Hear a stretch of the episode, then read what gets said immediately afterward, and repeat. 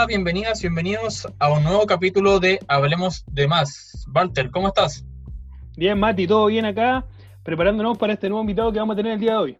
Sí, hoy día los temas son variados, tal cual el episodio pasado, vamos cambiando los invitados, pero siempre el objetivo es el mismo, hablar de más. Hoy día tenemos a un invitado también de lujo, es profesor de Derecho Constitucional y Teoría Política de la Universidad de Valparaíso, es doctor en Derecho por la Universidad de Barcelona, es magíster en Filosofía por la Universidad de Valparaíso, abogado por la Pontificia Universidad Católica de Chile. Con ustedes, Jaime Baza Mercado. Hola Jaime, ¿cómo estás? Hola, ¿qué tal? Matías, Walter, ¿cómo estás? Muchas gracias por la, por la invitación. Gracias a ti por aceptarnos la invitación, Jaime. Nosotros bien también. ¿Cómo te han llevado estos días de cuarentena? Mira, bien, bien. Igual son días, son días raros, son días difíciles. Eh, porque claro, quedarse en casa hoy día es un privilegio, ¿verdad? Porque no todos los trabajadores se pueden, pueden guardar cuarentena efectivamente.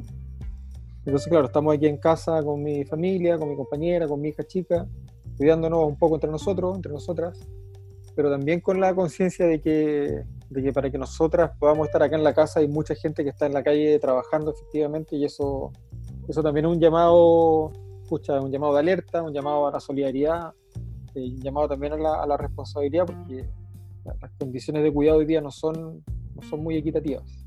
Sí, sin duda. Eh, el hecho de, de, hacer cuarentena es justamente un privilegio para nosotros que estamos acá desde Concepción en mi caso y Matías desde San Pedro que está en cuarentena. Entonces sí. tenemos que ser conscientes, tenemos que eh, tener cuidado también con lo que vamos haciendo y responsable, entregar ese mensaje de responsabilidad también para todas las personas que se queden en casa las que puedan quedarse en casa y quienes no, quienes tienen que aún seguir trabajando, que tomen todos los resguardos posibles para que esta pandemia también no, no vaya creciendo. Claro. Eh, Jaime, nosotros tenemos muchísimos temas que hablar, pero queremos partir eh, con una dinámica que es bastante interesante para soltarnos un poquito y para poder conocerte un poco más. Eh, vale. Nosotros vamos a hacer 12 preguntas y la idea es que tú te puedas quedar con una de esas dos opciones o responder eh, lo que es primero que se te venga a la cabeza, ¿ya? Breve. Ya, vale. Entonces, vamos a partir. Y lo primero que te quiero preguntar es lo siguiente: ¿Estado subsidiario o estado de bienestar? O sea, en ese contexto, estado de bienestar de todas maneras. ¿Jaime Baza escritor o Jaime Baza académico? Eh, académico. ¿Jaime Baza con pelo largo o con pelo corto? eh, esta es una gran disputa familiar porque yo siempre me he querido dejar el pelo largo de nuevo. He tenido el pelo largo en dos o tres oportunidades en la vida, pero mi compañera ya no me deja. Uy, eh, complicado. Yo creo que yo creo que la vida se ve mejor desde el pelo largo, pero yo creo que ya no estoy en condiciones de tener el pelo largo de nuevo. Jaime, ¿qué música escuchas en los carretes? Eh, en los carretes que armo yo con mis amigos, escuchamos rock generalmente, casi siempre grunge en los carretes a los que me invitan, bueno, cualquier cosa, ¿ah? lo, lo, que, lo, que, lo, que, esté de moda, más bien. Reggaetón y todas esas cosas. Bueno, sí, a, a, no, un poco a mi pesar, la verdad, pero bueno, es lo que hay. Uno también tiene que aprender a compartir con gusto ajeno. sí, bueno, siguiente pregunta. ¿Ejercer la abogacía o ser músico en tu banda? Eh, mira, si yo pudiera elegir de nuevo, si volviera a ser adolescente, yo sería músico. Ya, Ay, bueno. Muy bien. Sí, sí. Vamos otra, a ver. ¿El pisco con blanca o con negra? Pucha, no me gusta el pisco. bueno, bien, no me gusta el pisco. Esa, esa, esa respuesta no la esperábamos. Sí, de repente tomo ron o, o, no sé, gin, pero el pisco nunca me gustó. Nunca me gustó mucho. Súper. Entonces, otra más. ¿Cine o teatro, película u obra de teatro favorita? Esa que escalada que tú siempre quieres ver, que tú siempre recomiendas. Eh, mira, la verdad es que como que vibro más con el teatro, como que la experiencia del teatro es más, es más potente, eh, pero, pero claro, por, por, distintas cosas, entre otras porque en, en la quinta región la, la, la, la, escena no es muy variada, veo mucho más cine. Eh, y no sé, dentro de mis películas favoritas, no sé si será muy ñoño, pero siempre ha estado Star Wars. Eh, un libro que recomiendes, a priori, hacia el tiro para nuestros auditores y auditores. Mira, uno que me, uno que me recomendaron hace un par de años eh, de, un, de, una, de, un, iraní exiliado en Nueva York, muy interesante. Eh, el autor se llama Ali Eskandarian. Eh, la, la, la, versión castellana del libro está en la editorial Malpaso y el libro se llama algo así como eh, exilio, sexo y drogas, o drogas, exilio y sexo, una cosa por el estilo. Es, un libro muy, muy bueno. Bueno, lo vamos, lo vamos a apuntar. Em, una más. Tú estudiaste en cuatro universidades, según la información que nosotros tenemos. ¿Con cuál te quedas? ¿Con la Universidad de Barcelona, con la Pontificia Universidad Católica de Chile, con la Universidad de Chile o con la Universidad de Valparaíso? Eh, bueno, sí o sí me quedo con la, con la universidad pública, de todas maneras. La, Valparaíso, la Chile y la de Barcelona son universidades públicas. Eh, entre las tres, no, no sé, me siento muy identificado con la Universidad de Valparaíso, entre otras cosas porque trabajo aquí, ¿verdad? Eh, y también con la Universidad de Chile por lo que significa por lo que significó el, proyecto cultural de la Universidad de Chile para el desarrollo del, del país.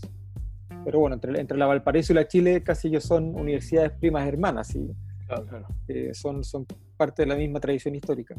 Si no fueras profesor de Derecho, ¿a qué se dedicaría Jaime Baza? Eh, bueno, probablemente me habría, me habría gustado dedicarme más profesionalmente a la música. Eh, yo tengo una banda, soy el vocalista de la banda, no, canto muy bien, pero bueno, me da un poco lo mismo.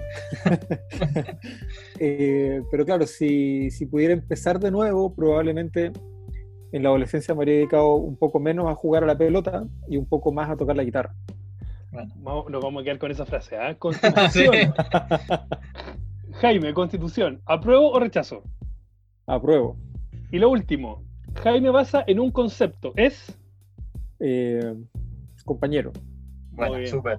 Em, partimos hablando de todo, queremos seguir hablando de más. Y por eso queremos partir preguntándote y conversando sobre tu vida, sobre tu niñez y sobre todo por tu cotidianidad y tu adolescencia en los años 90, ¿no? ¿Cómo fue esa niñez? ¿Cómo fue esa adolescencia? ¿Cómo fue el Jaime Baza que se perfiló como abogado y como hoy día docente académico de Derecho Constitucional? Ya, bueno, una historia, no sé si una historia muy, muy entretenida, la verdad. No, tiene, no tiene grandes aventuras. Yo fui niño en dictadura, eh, yo nací en la década del 70, eh, por lo tanto mi primera infancia eh, y, los primeros años de la adolescencia las, las, viví en dictadura, pero en una dictadura bastante, bastante entre comillas, artificial, ¿ah? falsa, una dictadura del sector oriente de Santiago, con, poca, digamos, con poca bala, ¿verdad? Con poca experiencia de represión, eh, pero sí con mucho, con mucho temor, ¿ah? como una especie como de temor estructural bien, bien como metido adentro. Y bueno, soy, soy el hermano mayor de, tres, eh, hijo de padres separados, como prácticamente todos los adolescentes y niños de los 80 y de los 90. Eh, y claro, con una, y con una adolescencia muy marcada, creo yo, por, eh, por, por, este tránsito de los uniformes a la vestimenta civil, ¿verdad? Este tránsito a la democracia eh, entre Pinochet y Patricio Elwin, eh, y muy marcada también por la pelota, por el fútbol, en, años en que la selección chilena no valía un huevo, ah, teníamos puros jugadores malos, o, o, de repente había jugadores malos, pero de repente hay jugadores buenos, pero el equipo era muy malo casi siempre. Claro.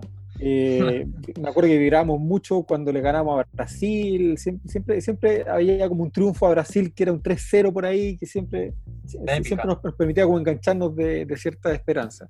Claro. Eh, y también una adolescencia muy marcada por, por la música, eh, por el grunge. Recuerdo muy, muy patentemente ciertos años, no sé, el 91, el 92, cuando yo ya estaba en enseñanza media cuando salen discos como, como el Ten de Pearl Jam, el disco negro de Metallica, hay un disco de los Red Hot Chili Peppers en esa época también que es muy, muy potente.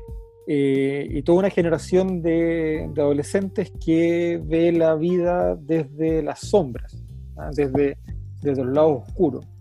Eh, y de alguna manera esa es la, música que me sigue acompañando hasta ahora. ¿ah? Todo, lo, todo lo que sigo eh, no sé, Pearl Jam, Alice in Chains, Soundgarden, los Stone Temple Pilots, Nirvana, un poco menos. Y esa, y esa como dicotomía que yo creo que todavía tengo muy presente eh, de ver la vida en sus, en sus luces y en sus sombras simultáneamente. ¿ah? Yo creo que el, el, el grunge probablemente fue la última gran como escuela musical o experiencia musical que nos permitió bajar a los rincones más oscuros de la vida eh, donde, donde hay más dolor, donde hay más muerte, donde también hay más aprendizaje, eh, y volver a salir a la superficie con una experiencia, con un aprendizaje diferente. Yo creo que eso, es una, de las cosas que más me ha marcado pensando en cómo ese adolescente se proyecta hacia, hacia el presente. Claro, o sea, hay una, hay una adolescencia, una niñez marcada por los tres elementos que tú planteas, la dictadura, el tránsito de la historia de la democracia, la pelota y la música. Ya vamos a hablar sobre esas últimas dos cosas, y pero sobre todo por la última me gustaría preguntarte, ¿cómo fue esta idea de, de fundar, de formar Raúl la Banda? Que nosotros entendemos que tú ahí es el nombre de tu banda, ¿no? ¿Cierto? Sí, así es. Estamos escuchando en Spotify nosotros. Sí, tenemos algunas cosillas por ahí. Mira, fue una idea un poco, un poco, un poco loca, un poco atrevida, porque yo siempre he sido muy, muy fanático de la música. No soy, no soy un gran conocedor de música, pero escucho mucha música. Eh, y un día estábamos con un colega en la universidad, en el aula magna de la, de la Escuela de Derecho de la Universidad del Paraíso, escuchando bandas de estudiantes. Hay una banda muy buena que eh, tributaba a Led Zeppelin. Ah, eh, y ahí estábamos los dos sentados entre el público, escuchando la música, cabeceando un poco los temas, y, conversando, conversando, salió la idea, le dije, oye, ¿por qué no armamos una banda?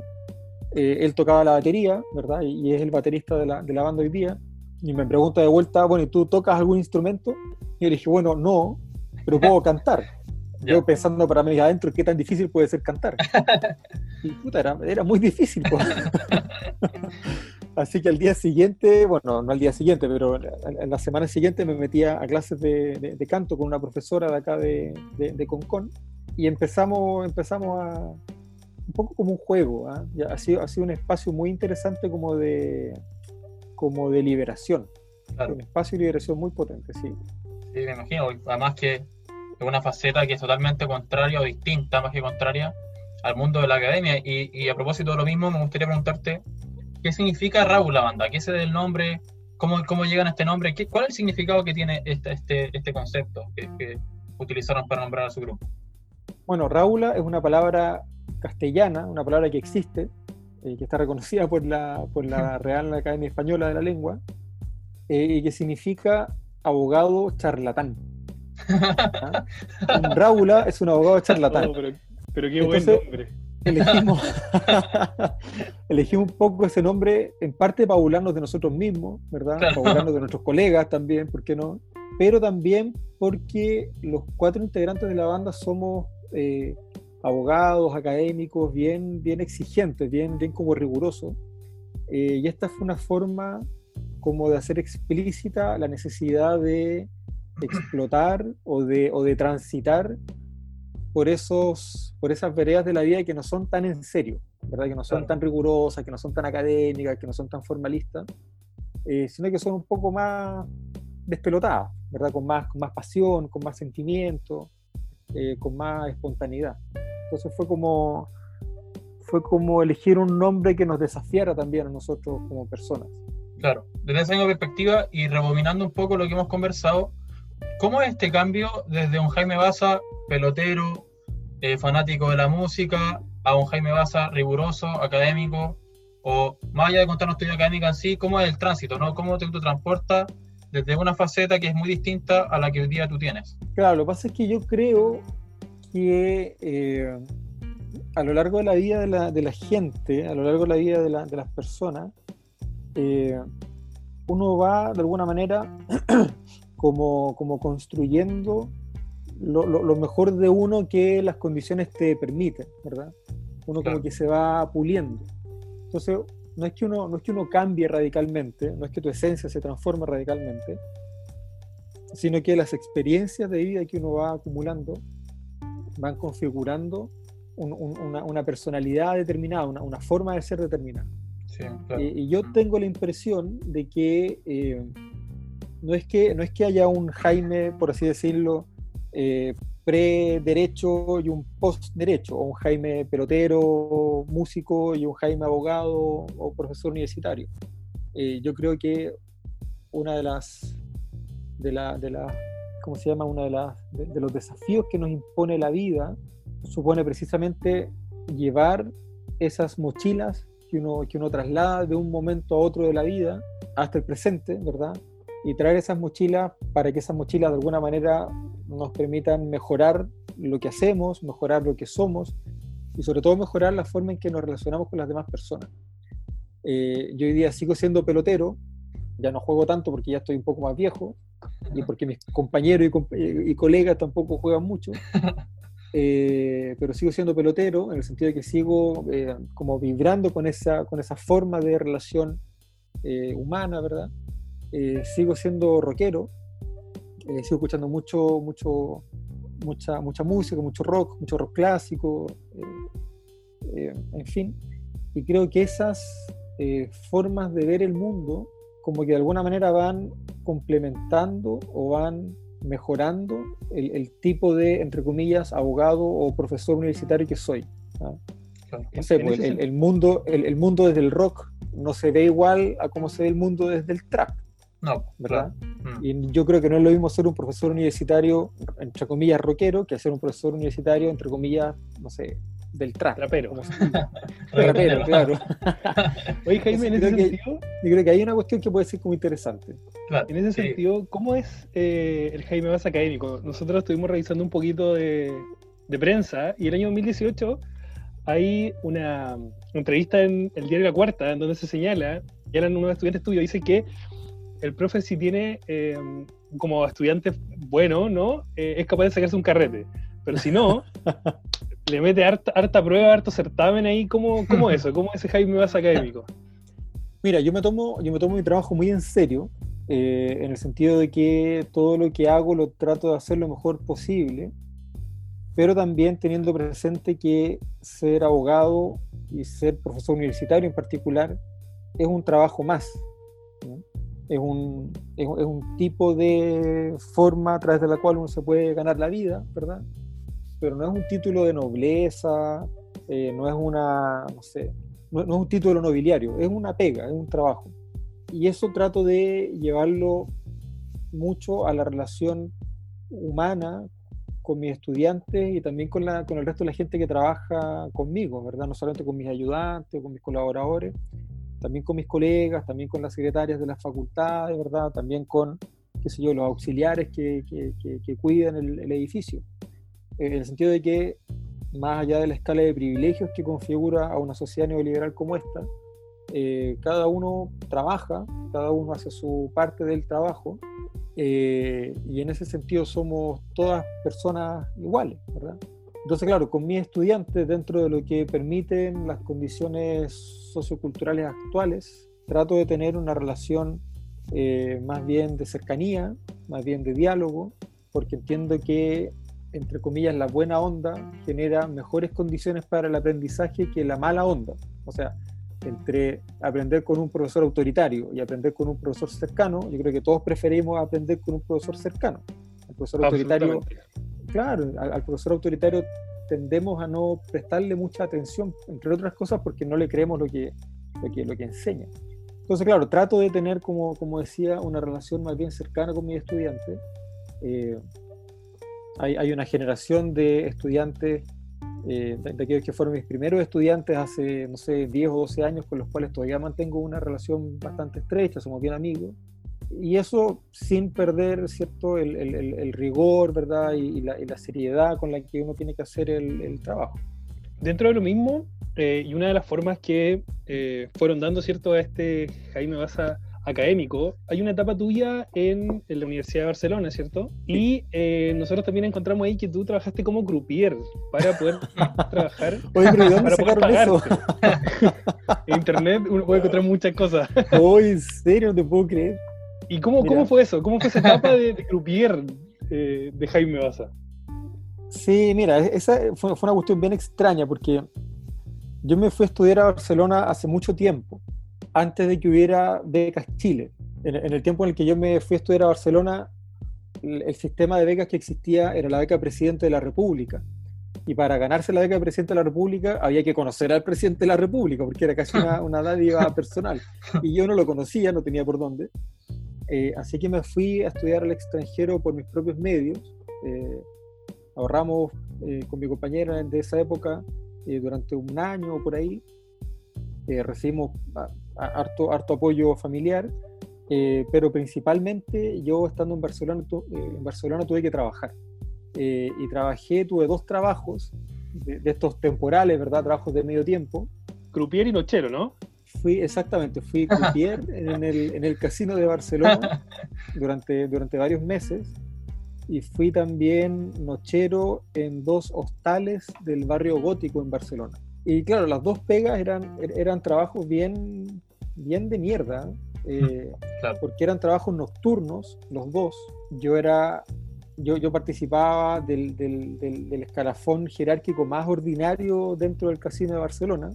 Entraba a trabajar a las 9 de la noche y salía a las 6 de la mañana. Y en una, y en una, y una pega que tiene mucho menos glamour de lo que la gente cree. ¿ah? Es mm. una pega muy, muy dura.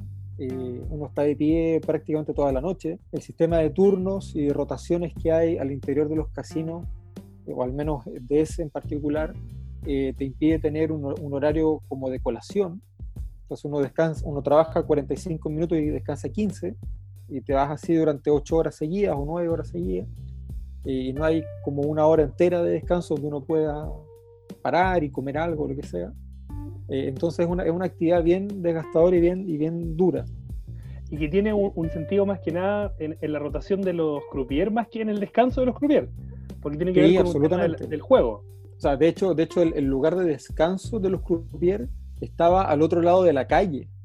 Entonces, tus 15 minutos de descanso, uno se los gastaba bajando la escalera, pasando por el túnel subterráneo que te comunicaba con la otra manzana debajo de la calle, subiendo la escalera, y en eso ya se te iban 5 minutos. Ahí después tenés que volver.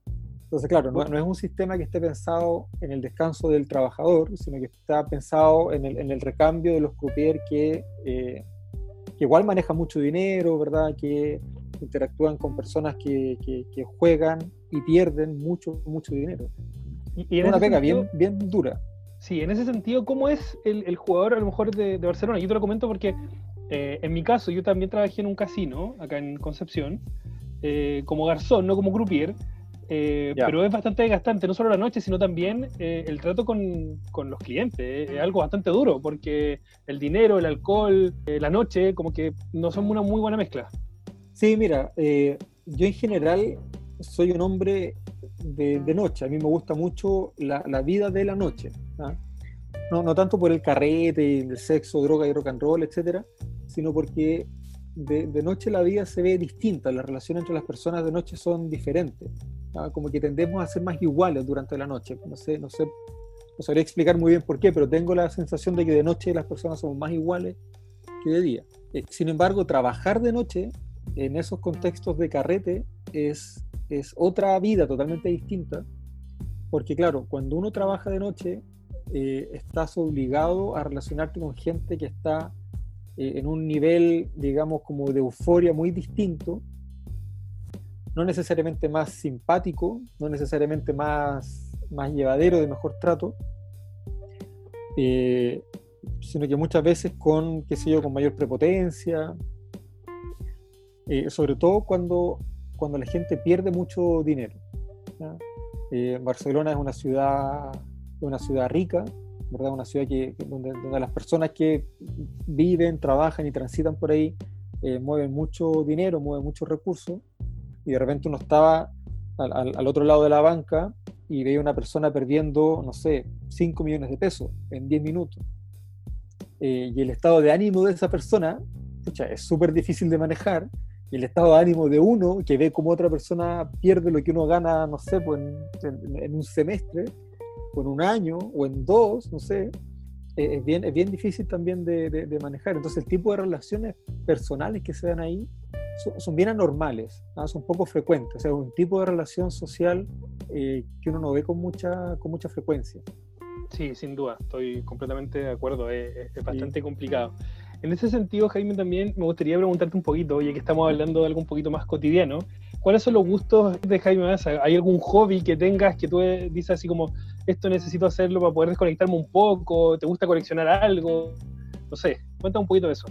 Eh, a ver, las cosas que más me gusta hacer como para, como para distraerme, eh, sin un orden jerárquico ni nada, eh, a mí me gusta mucho estar con mis amigos. Eh, no, no, soy muy buen amigo en el sentido de que no estoy permanentemente cultivando esas amistades, no llamo a la gente por teléfono, día por medio ni nada, pero, pero sí disfruto mucho estando con mis amigos. Eh, disfruto mucho estando además con mi familia, eh, con mis hijos, con mi compañera. y disfruto mucho leer.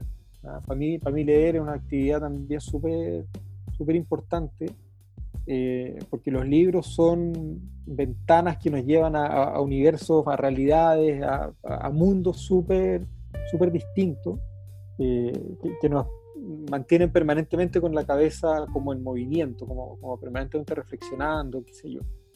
Eh, y también trato de hacer un poco de deporte. Claro, a medida que va pasando el tiempo es más difícil hacer deporte porque, porque, porque, no sé, porque uno se va haciendo más viejo, porque es más difícil encontrar otra gente que esté disponible también para hacer deporte. Pero nada, de repente juego a la pelota todavía con un grupo de profesores de la universidad, tengo una bicicleta por ahí guardada, de repente la uso para ir a trabajar, voy en bicicleta desde Viña hasta, hasta Valparaíso. Y coleccionista, la verdad que no, nunca, nunca me llamó mucho la atención juntar cosas. Como, como que siempre lo encontré un poco cachurero. No sé, esto de las cosas chicas, todas juntas, no sé, nunca me ha gustado. Lo único que colecciono, o sea, lo único que tengo como en abundancia son efectivamente libros, acá, acá en mi casa y en la oficina, en parte porque son parte importante de mi trabajo, ¿cierto? Una, persona que enseña tiene que estar permanentemente leyendo y estudiando, eh, y en parte por lo que significa esa, esa, ese espacio de, lectura, ¿verdad? Claro. ¿Qué estás leyendo ahora, Jaime, en este momento? ¿Qué es lo, lo último que está...? Ahora mismo estoy leyendo una, una novela que está escrita a través de cartas que una mujer se escribe con su amante prisionero. El libro se llama eh, se llama De A para X y, es un libro de John Berger, si no me equivoco. ¿ah? Que lo estoy leyendo a propósito de, una especie como de club de lectura que hay en Twitter, eh, donde ahí la gente va comentando y subiendo eh, distintos comentarios, distintas observaciones, aprovechando un poco esta, no sé si aprovechando o tratando de superar esta condición de encierro en, la, el que estamos prácticamente en todo el mundo. ¿ah? Ese, es uno de los libros que estoy, que estoy leyendo. Yo no soy muy, muy fiel para leer, la verdad. Leo varias cosas al mismo tiempo, algunos libros los, termino, otros los dejo abandonados a la mitad, y como que leo varias cosas simultáneamente, pero ese es uno de los que estoy leyendo ahora. Estoy leyendo otro también sobre la historia de Spinetta, del flaco Spinetta. Oh, el libro súper interesante, súper, súper interesante, de Editorial Planeta, si no me equivoco. Muy bueno el libro. Buena editorial, ¿eh? Oye, y en ese sentido, Jaime, eh, hablando un poquito también de, libros, eh, ¿eres de leer tus libros después de haberlos escrito ya ha pasado el tiempo? No, no, no, en general no. Es una cuestión bien rara porque, eh, bueno, como, como escribir es parte de mi pega, es parte de mi trabajo, tiendo a escribir mucho, o sea, yo, escribo muchas cosas. he escrito varios libros pero también escribo muchos papers y cosas de estas que hacen los profesores y las profesoras universitarias. Pero como es un trabajo tan como constante, eh, casi siempre cuando termino un libro o cuando termino un texto, como que lo, lo dejo, que circule y luego me aboco a trabajar en otra cosa, en un texto nuevo.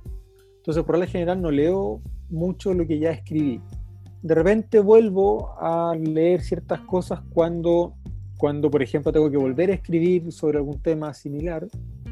Eh, y claro, y ahora último he tenido que volver a leer muchas cosas que había escrito hace años atrás sobre nueva constitución, sobre el proceso constituyente, ¿verdad? Eh, y, pero no sé, siempre me parece un poco raro leerme a mí mismo, como, que, como que nunca, no sé, me, me, pasa que cuando leo mis cosas pienso, esta bueno la escribí yo. ¿Quién escribió esto? ¿Quién escribió esto? No sé, como raro. No, sabría explicarlo. Oye, Jaime, em, otra de las cosas curiosas a propósito del proceso constituyente, pero también del trabajo que tú vienes realizando hace harto tiempo, es, eh, y pensando desde la perspectiva como de los intelectuales públicos o del académico que tiene opinión de contingencia, etcétera, que a veces uno piensa que es común, pero no es, no es tan común, sobre todo en cuanto a redes sociales. Y una de las cosas que a nosotros nos llama la atención es precisamente eso. Veíamos, por ejemplo, unas fotos tuyas eh, donde aparecía cuando entré a la universidad y aparecía eh, Joaquin Phoenix como el Joker y después, ahora, cuando ahora soy profesor de la universidad y aparece el Joker. Así, hay un juego ahí en redes sociales bien interesante que, tú, que tú haces. Eh, ¿cómo, es, ¿Cómo es la conciliación de tu trabajo académico que ya nos dijiste es riguroso, es activo y, la posibilidad que tú, de que tú constantemente estés opinando sobre contingencia, estés conversando con las personas a propósito del mismo proceso constituyente, etcétera, etcétera. ¿Cómo concilias tú eso? Sí, mira, un tema, yo creo que un tema súper interesante. ¿eh? Yo creo que ahí hay, hay dos aristas eh, importantes que, yo creo que, que, hay que considerar. Eh, una es que yo tengo la impresión, yo soy de la idea, de que los profesores y las profesoras universitarias, especialmente quienes trabajamos en universidades del Estado, tenemos una responsabilidad social muy importante. Eh, nuestro trabajo es, una actividad profesional súper privilegiada, en el sentido de que tenemos eh, fuentes de ingresos bastante razonables, estables, permanentes, qué sé yo, eh, y que vivimos en condiciones que son bastante funcionales a la, a la reflexión. Y ese privilegio que tenemos los profesores y las profesoras universitarias debe estar puesto al servicio de la sociedad, particularmente en el caso mío, por ejemplo, o, este tipo de academia, eh, en que yo estudio principalmente derechos fundamentales. Entonces, eh, a mí me parece que lo más razonable del estudio de los derechos fundamentales es que ese trabajo vaya destinado no a preconcepciones teóricas que uno pueda tener en la cabeza, sino que vaya destinado, destinado a las personas que ejercen los derechos fundamentales. Entonces, esa, esa responsabilidad social que uno tiene como, como académico, como intelectual público, como decías tú hace un rato, eh, para mí es muy, es muy importante, ¿verdad? Y ha marcado muy, muy intensamente el tipo de trabajo que hago desde que, desde que estoy en esto, que, igual llevo, llevo algunos años ya. Eh, desde que estoy en esto entiendo que el, el rol del profesor universitario tiene un elemento de responsabilidad social súper importante y que, y que, uno tiene, debe satisfacer. Hay, una, hay un deber ahí, profesional, ético incluso, relevante. Claro. Y la segunda cuestión que yo creo que es, que es importante también mencionar a propósito de la pregunta es que eh, especialmente los académicos y los, las académicas que estudiamos fenómenos sociales, entendiendo que el derecho es un fenómeno social, entendiendo que la política es un fenómeno social, es súper importante que tengamos los pies puestos en la tierra de alguna manera. ¿ah? Esta idea de que las universidades son torres de marfil donde se esconden sus académicos y se protegen un poco de la contaminación que viene de la sociedad, yo creo que eh, perjudica la forma en que la reflexión académica, la reflexión intelectual eh, puede ayudar al, mejoramiento de la sociedad, al, desarrollo de la sociedad. Entonces, claro, mientras más en contacto uno esté con el mundo real, probablemente más fácil va a ser o, más favorable va, a ser la posibilidad que tus reflexiones de alguna manera eh, ayuden a mejorar ese mundo, ¿verdad? Eh, hay, muchos académicos que por distintas razones eh, hacen opciones profesionales y de vida distintas que separan muy radicalmente las cosas, ¿verdad? Y, cuando, hacen, cuando hacen academia la hacen desde el Olimpo, ¿verdad? Y, nunca bajan, entre comillas, a la, a la, vida real. Pero a mí me parece que una... A mí me parece que la única forma de hacer academia de verdad, eh, siendo consciente de la responsabilidad social que uno tiene, eh, es con una academia no necesariamente militante, pero sí comprometida con la, con la realidad, ¿verdad? Sí, comprometida con los procesos de cambio social en particular. Y la, verdad es que eso, eso se me ha dado bastante, bastante natural. No, es que haya tenido que hacer como un esfuerzo de, eh, para complementar esas dos cosas. Ah, eh, claro. Mm. Porque yo, yo hago la reflexión constitucional desde, desde el presente, ¿verdad? Hago una reflexión política, teórica, situada eh, en, en, aquellos contextos desde los cuales se ejercen aquellos derechos que yo estoy estudiando. O sea, yo vivo en Viña del Mar, trabajo en Valparaíso, estoy en un país llamado Chile, en América mm. Latina, ¿verdad? Eh, no es lo mismo leer, qué sé yo, a Rousseau o a los grandes clásicos del pensamiento político estando en Francia, donde escribieron, o en Inglaterra, donde escribieron, que estando en Chile, donde las prácticas políticas, sobre todo nuestros pueblos originarios, son tan diferentes. Mm. Eh, yo creo que esa es una apuesta académica, pero también una apuesta política por, por un tipo de eh, sociedad determinada. Claro. Podríamos decir entonces que tu vida se trata mucho de la conciliación, de poder tener eh, distintos ámbitos de desarrollo en tu vida, la música, la, la, pelota y todo. Y a propósito mismo de la pelota, Eh, tú nos mencionaste que eras, fuiste muy futbolero, sobre todo en tu niñez, pero que ahora no tanto, ¿no? Eh, nosotros vemos que tú eres una persona muy apasionada y el fútbol y los deportes sin duda son un elemento de pasión, ¿no? Para todas las personas. ¿Por qué fue en detrimento de tu pasión o cómo se, cómo se muestra tu pasión hoy día? ¿Eres fanático de algún equipo? Eh, ¿cómo, ¿cómo, experimentas tú la vida del fútbol o de algún otro deporte que no quieras mencionar? Sí, mira, yo cuando era, cuando era chico y adolescente, yo diría que hasta, hasta que salí de la universidad más o menos, era muy, muy fanático del fútbol. Eh, veía mucho, o sea, no, no, veía porque no había tanta tele en esa época, pero, pero escuchaba mucho fútbol por la radio, mucho. Soy, soy hincha todavía, pero era muy fanático antes, pero sigo siendo hincha de la Unión Española. Eh, iba muy seguido al estadio, ¿verdad? Ir al Santa Laura era, era además una, una, travesía porque yo vivía muy lejos del estadio. Tenía que tomar, creo que dos micros o tres, dos micros tenía que tomar. Eh, entonces que llegar desde mi casa hasta el Estadio Santa Laura en Independencia era, era un viaje, era un viaje, era toda una experiencia. Se me iba todo el día en eso.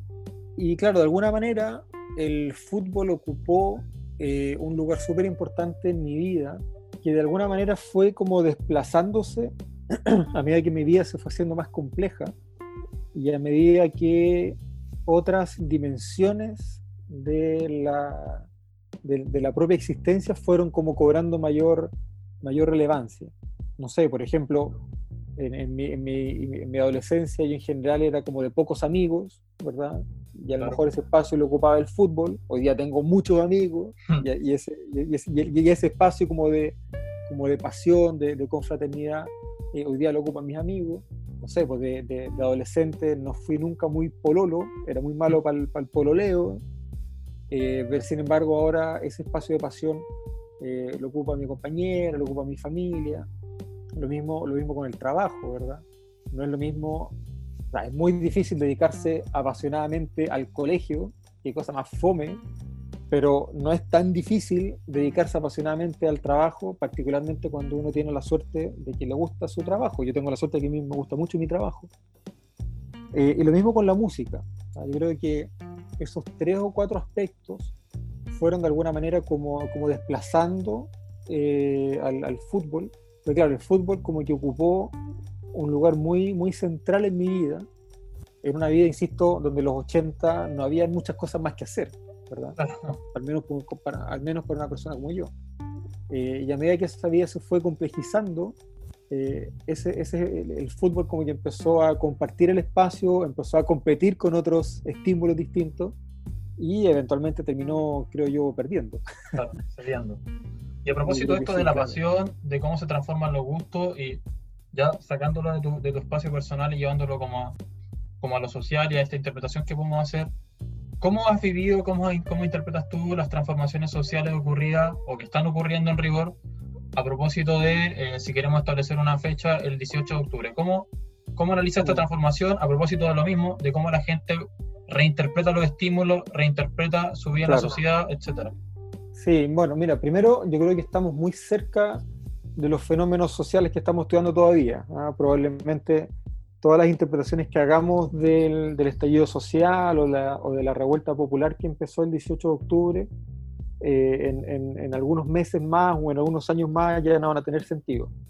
Pero, pero siendo consciente de ese riesgo, eh, yo tengo la impresión de que el, 18 de octubre como que revienta una determinada forma de existencia.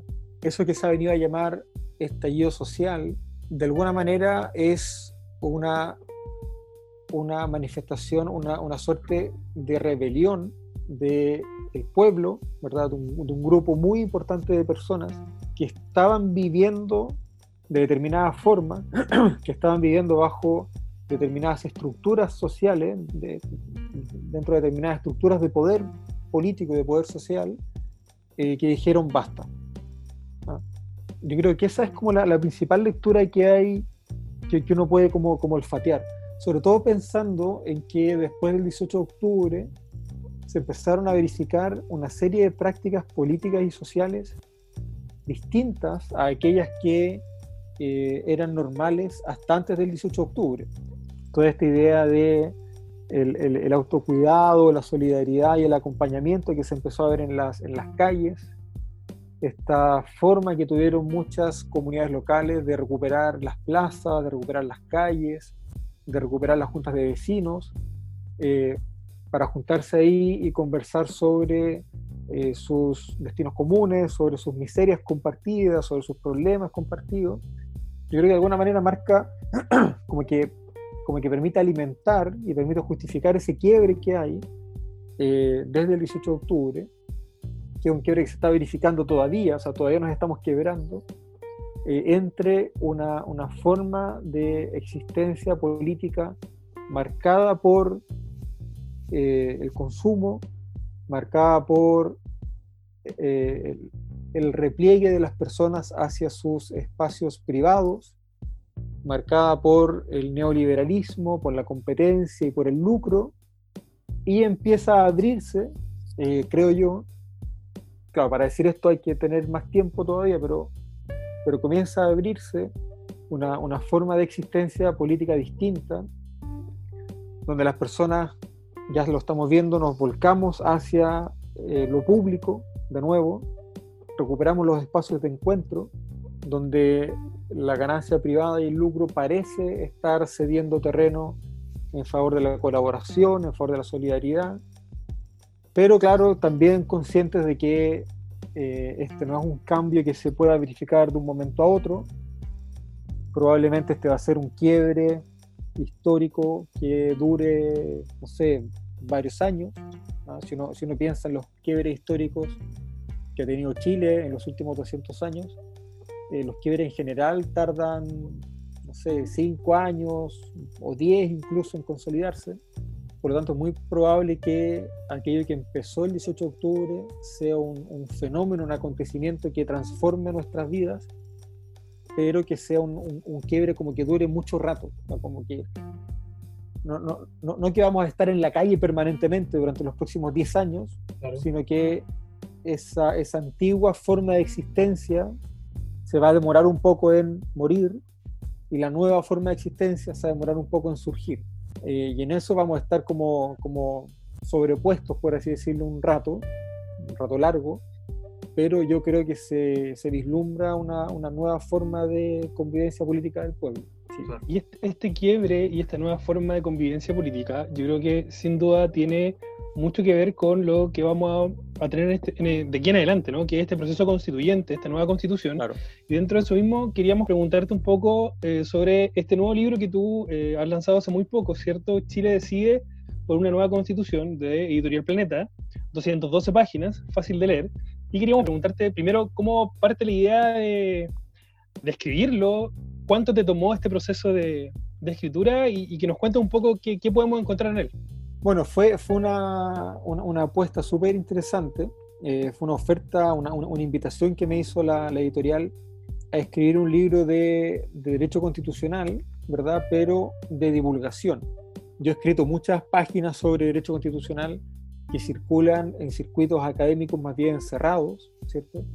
Los profesores universitarios tenemos la, la, la mala costumbre por cómo son las cosas, ¿verdad? Por cómo es nuestro trabajo, de escribir para nosotros, ¿verdad? Nos leemos principalmente entre nosotros. Eh, y la apuesta que hizo Planeta fue súper interesante porque eh, generó las condiciones para que un profesor de Derecho Constitucional pudiera escribir algo que fuera leído por personas que no son académicas, ¿verdad? Por, por, personas que tienen otros oficios, otros trabajos, otras preocupaciones.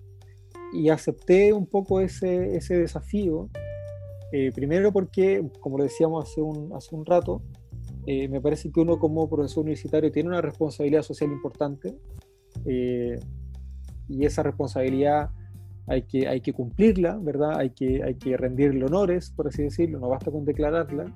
Eh, y me parecía que escribir un libro como este era de alguna manera servir esa responsabilidad, era hacer patente esa, esa responsabilidad. Y en segundo lugar, porque el, en el mundo del derecho constitucional, se, se mueven, se manejan, qué sé yo, se trabaja en torno a muchas eh, palabras, muchos conceptos, muchas categorías teóricas que en realidad son fundamentales en la configuración de la vida de las personas y que por distintas razones los profesores universitarios como que nos las apropiamos ¿verdad? Como que nos quedamos con esas palabras. Entonces hablamos de constitución, pero para los profesores universitarios. Hablamos de, no sé, poder constituyente, pero para las profesoras universitarias. Y yo creo que el sentido que tiene, por ejemplo, la constitución se materializa no en una sala de clases, no en un libro de derecho constitucional, sino que se materializa en aquellos espacios donde las personas ejercen derechos fundamentales. El concepto de poder constituyente no se satisface en los libros de historia que revisan la Revolución Francesa, por ejemplo, sino que se satisface allí donde cada una, cada uno de nosotros eh, toma decisiones autónomas, soberanas sobre su vida, sobre el tipo de relaciones que construye con los demás. Y, por lo tanto me parecía que era súper, súper importante, de alguna manera, eh, hacer como el ejercicio de devolver esas palabras, como que esos conceptos salieran de la esfera del derecho constitucional académico, ¿verdad? de la reflexión académica, eh, y fueran devueltas de alguna manera para que pudieran estar a disposición de aquellas personas que ejercen esas palabras. Claro, nosotros las estudiamos, ¿verdad? Yo estudio derechos fundamentales, por ejemplo, estudio sentencias, estudio libros, qué sé yo, eh, pero las personas ejercen derechos fundamentales. ¿Ah? Las personas ejercemos derechos fundamentales. Entonces me parecía que ese ejercicio como de, como de devolución eh, podía ser además una contribución muy importante eh, para este proceso constituyente que se viene, donde la clave va a estar, creo yo, en la participación, en que, en que las personas, las comunidades, los pueblos, volvamos a participar, volvamos a, de alguna manera, a, recuperar como el protagonismo ¿verdad? que nos corresponde en la definición de nuestro, de nuestro destino, en la definición de nuestra, de nuestra convivencia democrática eh, y el libro de alguna manera apunta también a, eso, ¿verdad? Como a alimentar la inquietud, no solamente por la reflexión política, sino que también por la, por la participación ciudadana.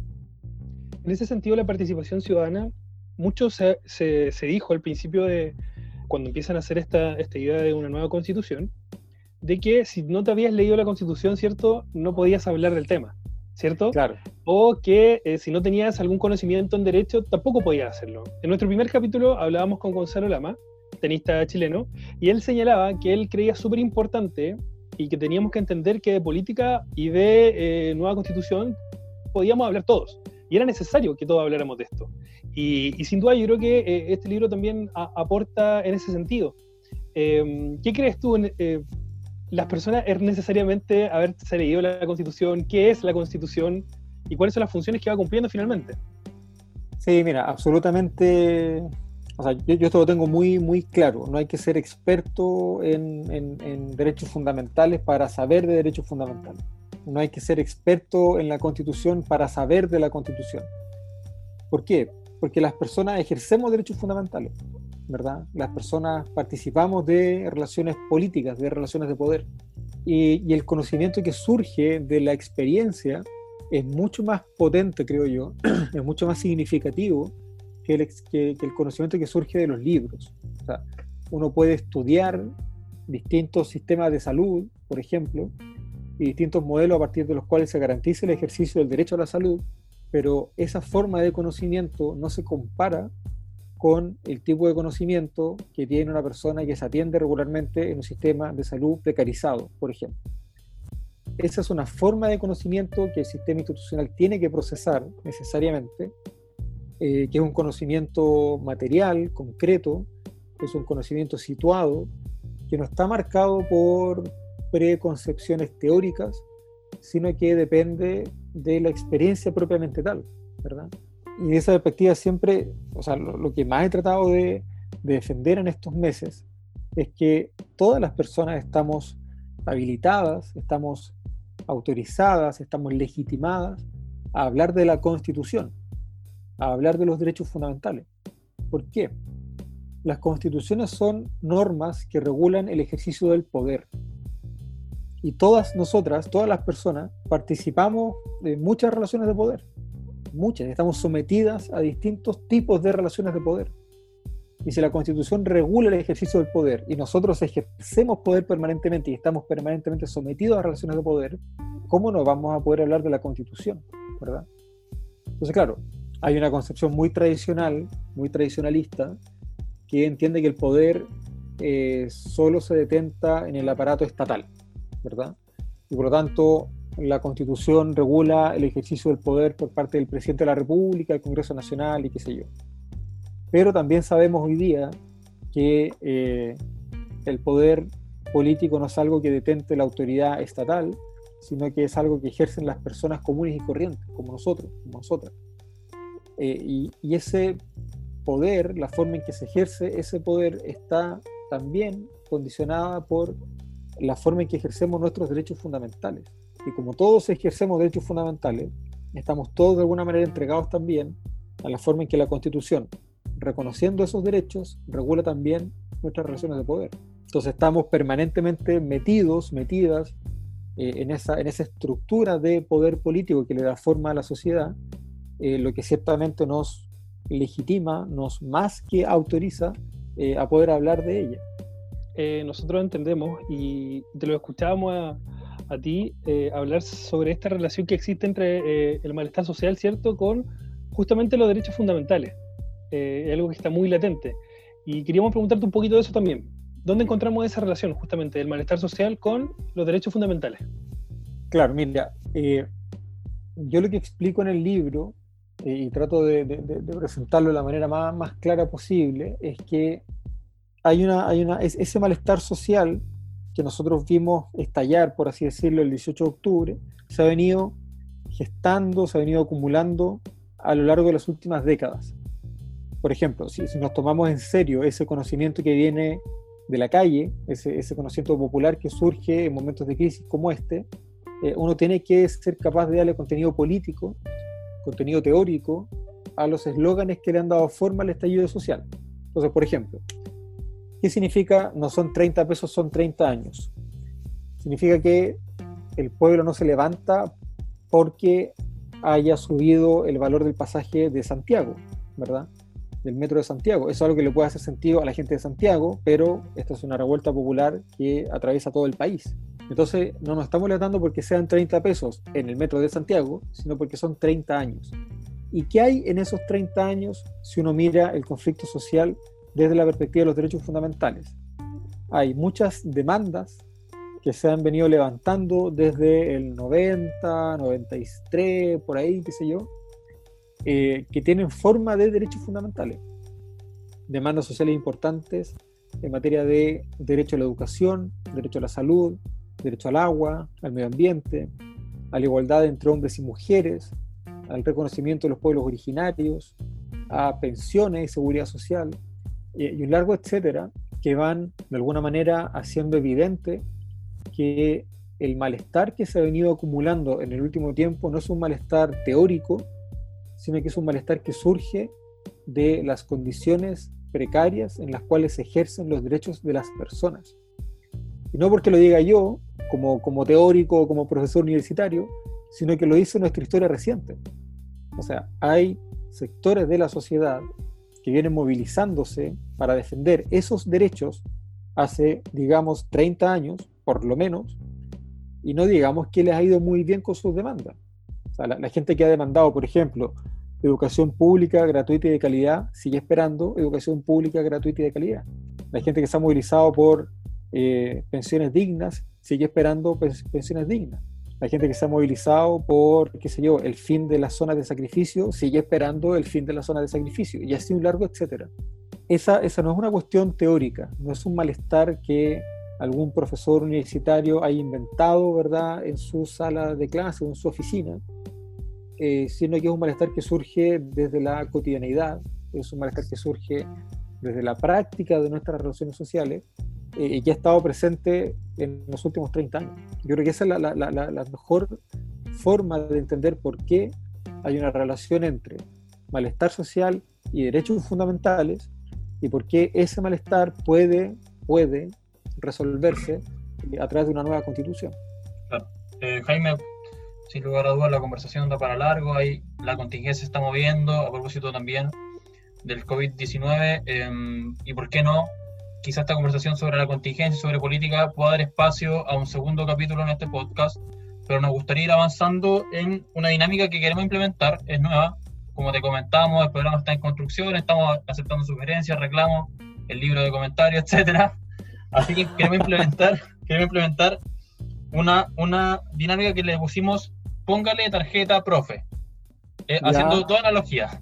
La primera, a los semáforos, tú vas a tener eh, imaginariamente tres tarjetas, la tarjeta verde, la amarilla y la roja, tal cual los semáforos, el verde pasa, el amarillo mm, y el rojo enc, ¿vale? Y estamos nombrando 10 nombres y tú nos vas a decir qué tarjeta le pones, ¿vale? Vale. Partamos entonces. Partamos con Judith Butler. ¿Qué tarjeta le pones? Verde, de todas maneras. Ha sido una, gran contribución en el, pensamiento feminista y en la reflexión de teoría política. Jaime Guzmán. Tarjeta roja, de todas maneras. Diego Portales. Tarjeta roja también. Y creo que Diego Portales es uno de los personajes de nuestra historia que está más sobrevalorado. La, contribución de Portales, primero, no ha sido tan importante como se cree. Eh, hay, que, hay que acordarse que los, restos de Diego Portales estuvieron perdidos durante muchísimo tiempo y se vinieron a encontrar hace unos 25 años o 20 años atrás, por ahí. Pero además porque la contribución de Portales es la contribución a un país clasista y autoritario. ¿ah? que es la peor herencia de, esa década de 1830. Jaime, la profesora Amaya Alves. Gran valor, eh, Amaya. Verde de todas maneras. Un gran valor, Amaya. Creo que también eh, es una de las académicas que está haciendo una contribución muy importante en materia de reivindicación del derecho al agua, del reconocimiento de las comunidades originarias, ¿verdad? Eh, y también de la descentralización del poder, del poder académico. Alberto Plaza. Alberto Plaza, tarjeta roja, pero no, no, no porque no me guste su música o porque no me guste su color político, sino porque creo que los comunicadores sociales tienen una responsabilidad súper importante en el sentido de contribuir a que la convivencia democrática sea pacífica, sea eh, en, términos respetuosos y no violenta. Y yo creo que Alberto Plaza eh, ha, hecho una contribución que está exactamente en el sentido opuesto. Ha sido muy, muy virulento, eh, sobre todo desde su aparición en Twitter. El general Rosas. Eh, tarjeta roja a Rosas, sin ninguna duda. Rosas lleva mucho tiempo gozando de cierta impunidad que no sabemos muy bien a qué se debe. Hay, muchos delitos que se han cometido bajo su dirección desde, desde los grandes de Falco, ¿verdad?, hasta la muerte de Catrillanca, eh, pasando por todas las violaciones masivas a los derechos humanos que ha habido desde el 18 de octubre. Violaciones que además están confrontadas y comprobadas por varios informes nacionales e internacionales de organismos conservadores de derechos humanos y de organismos progresistas de derechos humanos. O sea, todos los organismos de derechos humanos han sido contestes, están de acuerdo en que Carabineros ha sido uno de los principales agentes de violaciones masivas a los derechos humanos. Eh, y, el, responsable eh, funcionario, digamos, eh, es el general Rosas. Chris Cornell. Pucha, un grande Chris Cornell. Un grande Cornell. Mira, su muerte, su muerte fue muy dura. se, va a cumplir un, se van a cumplir dos años de su muerte dentro de poco, o, o, tres, no sé, dos o tres años dentro de poco, ahora en mayo su muerte fue muy dura porque Cornell fue, o sea, de partida una gran voz, ¿verdad? Un, hombre muy versátil, pero fue uno de esos representantes del grunge que, había logrado bajar a las profundidades de las oscuridades de la vida y volver. Y había logrado volver bien y se suicida. Eh, entonces fue, fue un golpe anímico súper, súper duro, eh, porque yo creo que varios nos veíamos reflejados no, no en la vida de, éxito, de glamour y de sexo, drogas y rock and roll que tienen las estrellas de, las estrellas de rock, sino en esa, en esa capacidad, en esa posibilidad que había tenido él y que todavía mantiene, por ejemplo, Eddie Vedder, de haber bajado hasta las profundidades más oscuras, húmedas e inhóspitas de la vida y volver. Fue algo que no consiguió, por ejemplo, Kurt Cobain, fue algo que no consiguió tampoco Lane Staley, probablemente el, mejor vocalista de esa generación, que tampoco había conseguido el, vocalista de los Stone Temple Pilots, eh, y que sí habían conseguido Eddie Vedder y Chris Cornell. Y, nada, por eso la muerte de Cornell fue muy, fue muy dura, pero de todas maneras no tengo ninguna duda, tarjeta verde para, para Cornell, una gran contribución eh, a, la historia de la música. Volvamos a Chile. Isquia Siches. Eh, Isquia Siches, yo creo que Verde, sin ninguna duda, ella ha cumplido un rol muy importante eh, en lo que uno podría llamar la fiscalización técnica al gobierno en un contexto de crisis sanitaria.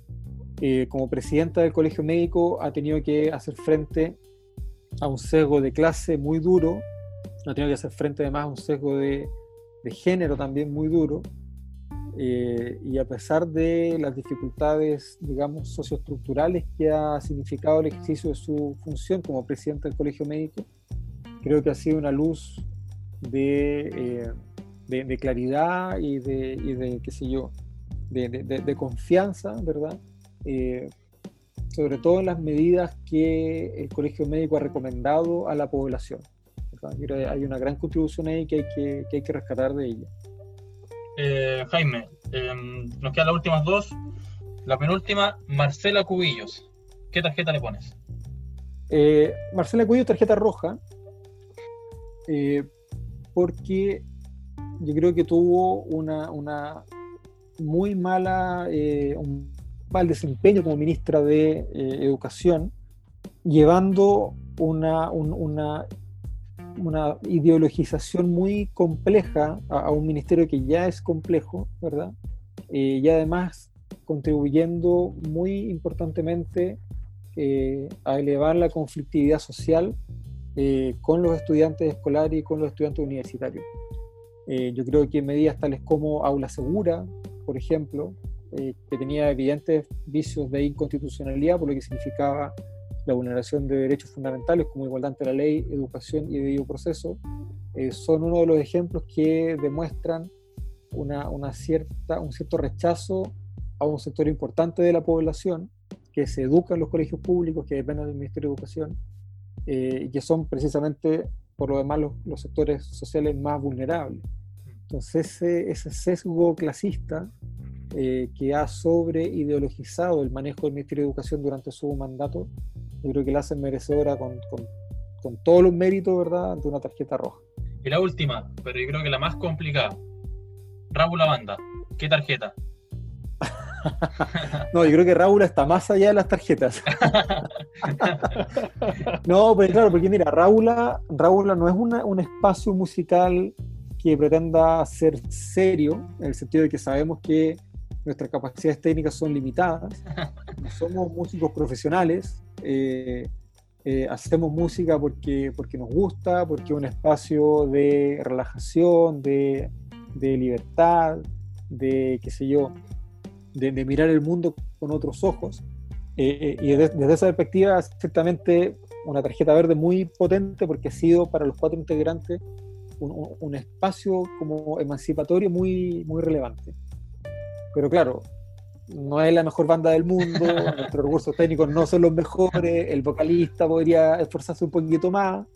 Eh, claro, si, si hiciéramos un juicio crítico musical, probablemente una, una tarjeta amarilla tiradita para naranja, pero como, pero como somos profesores universitarios nomás, y, y, lo importante de Raúl es el espacio de apertura, de apertura principalmente, eh, yo a Raúl le pongo una tarjeta verde.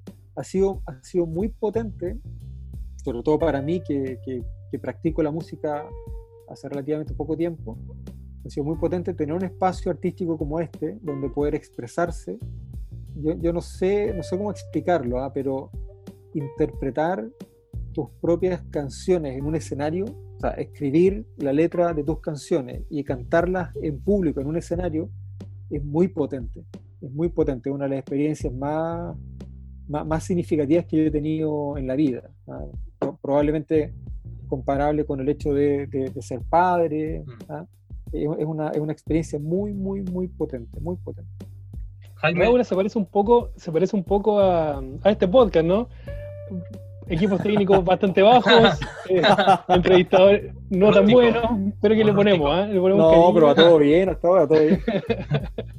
Jaime, hablamos de música, hablamos de deporte, hablamos de tu niñez, de tu cotidianidad, hablamos de la academia, hablamos también de política. Ese es precisamente el enfoque de este programa, hablar de más, hablamos de más. Muchas gracias por tenerte con nosotros, por aceptar esta invitación. No, por favor, muchas gracias a ustedes por, por haberme invitado. eh, y por generar un espacio como este que eh, efectivamente contribuye, hace una contribución súper importante.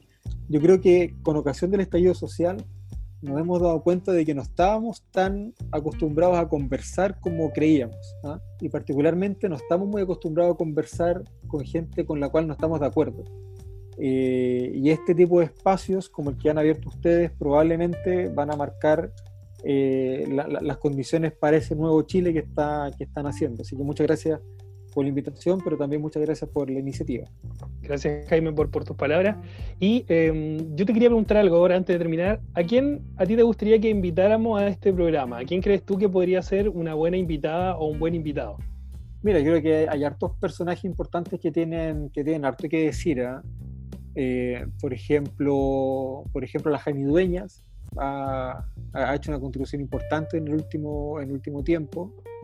Eh, hay algunos teóricos de, ciencias políticas también eh, interesantes. Se me viene a la cabeza, por ejemplo, eh, Claudio Fuentes, que es profesor de, de, la, Universidad Diego Portales.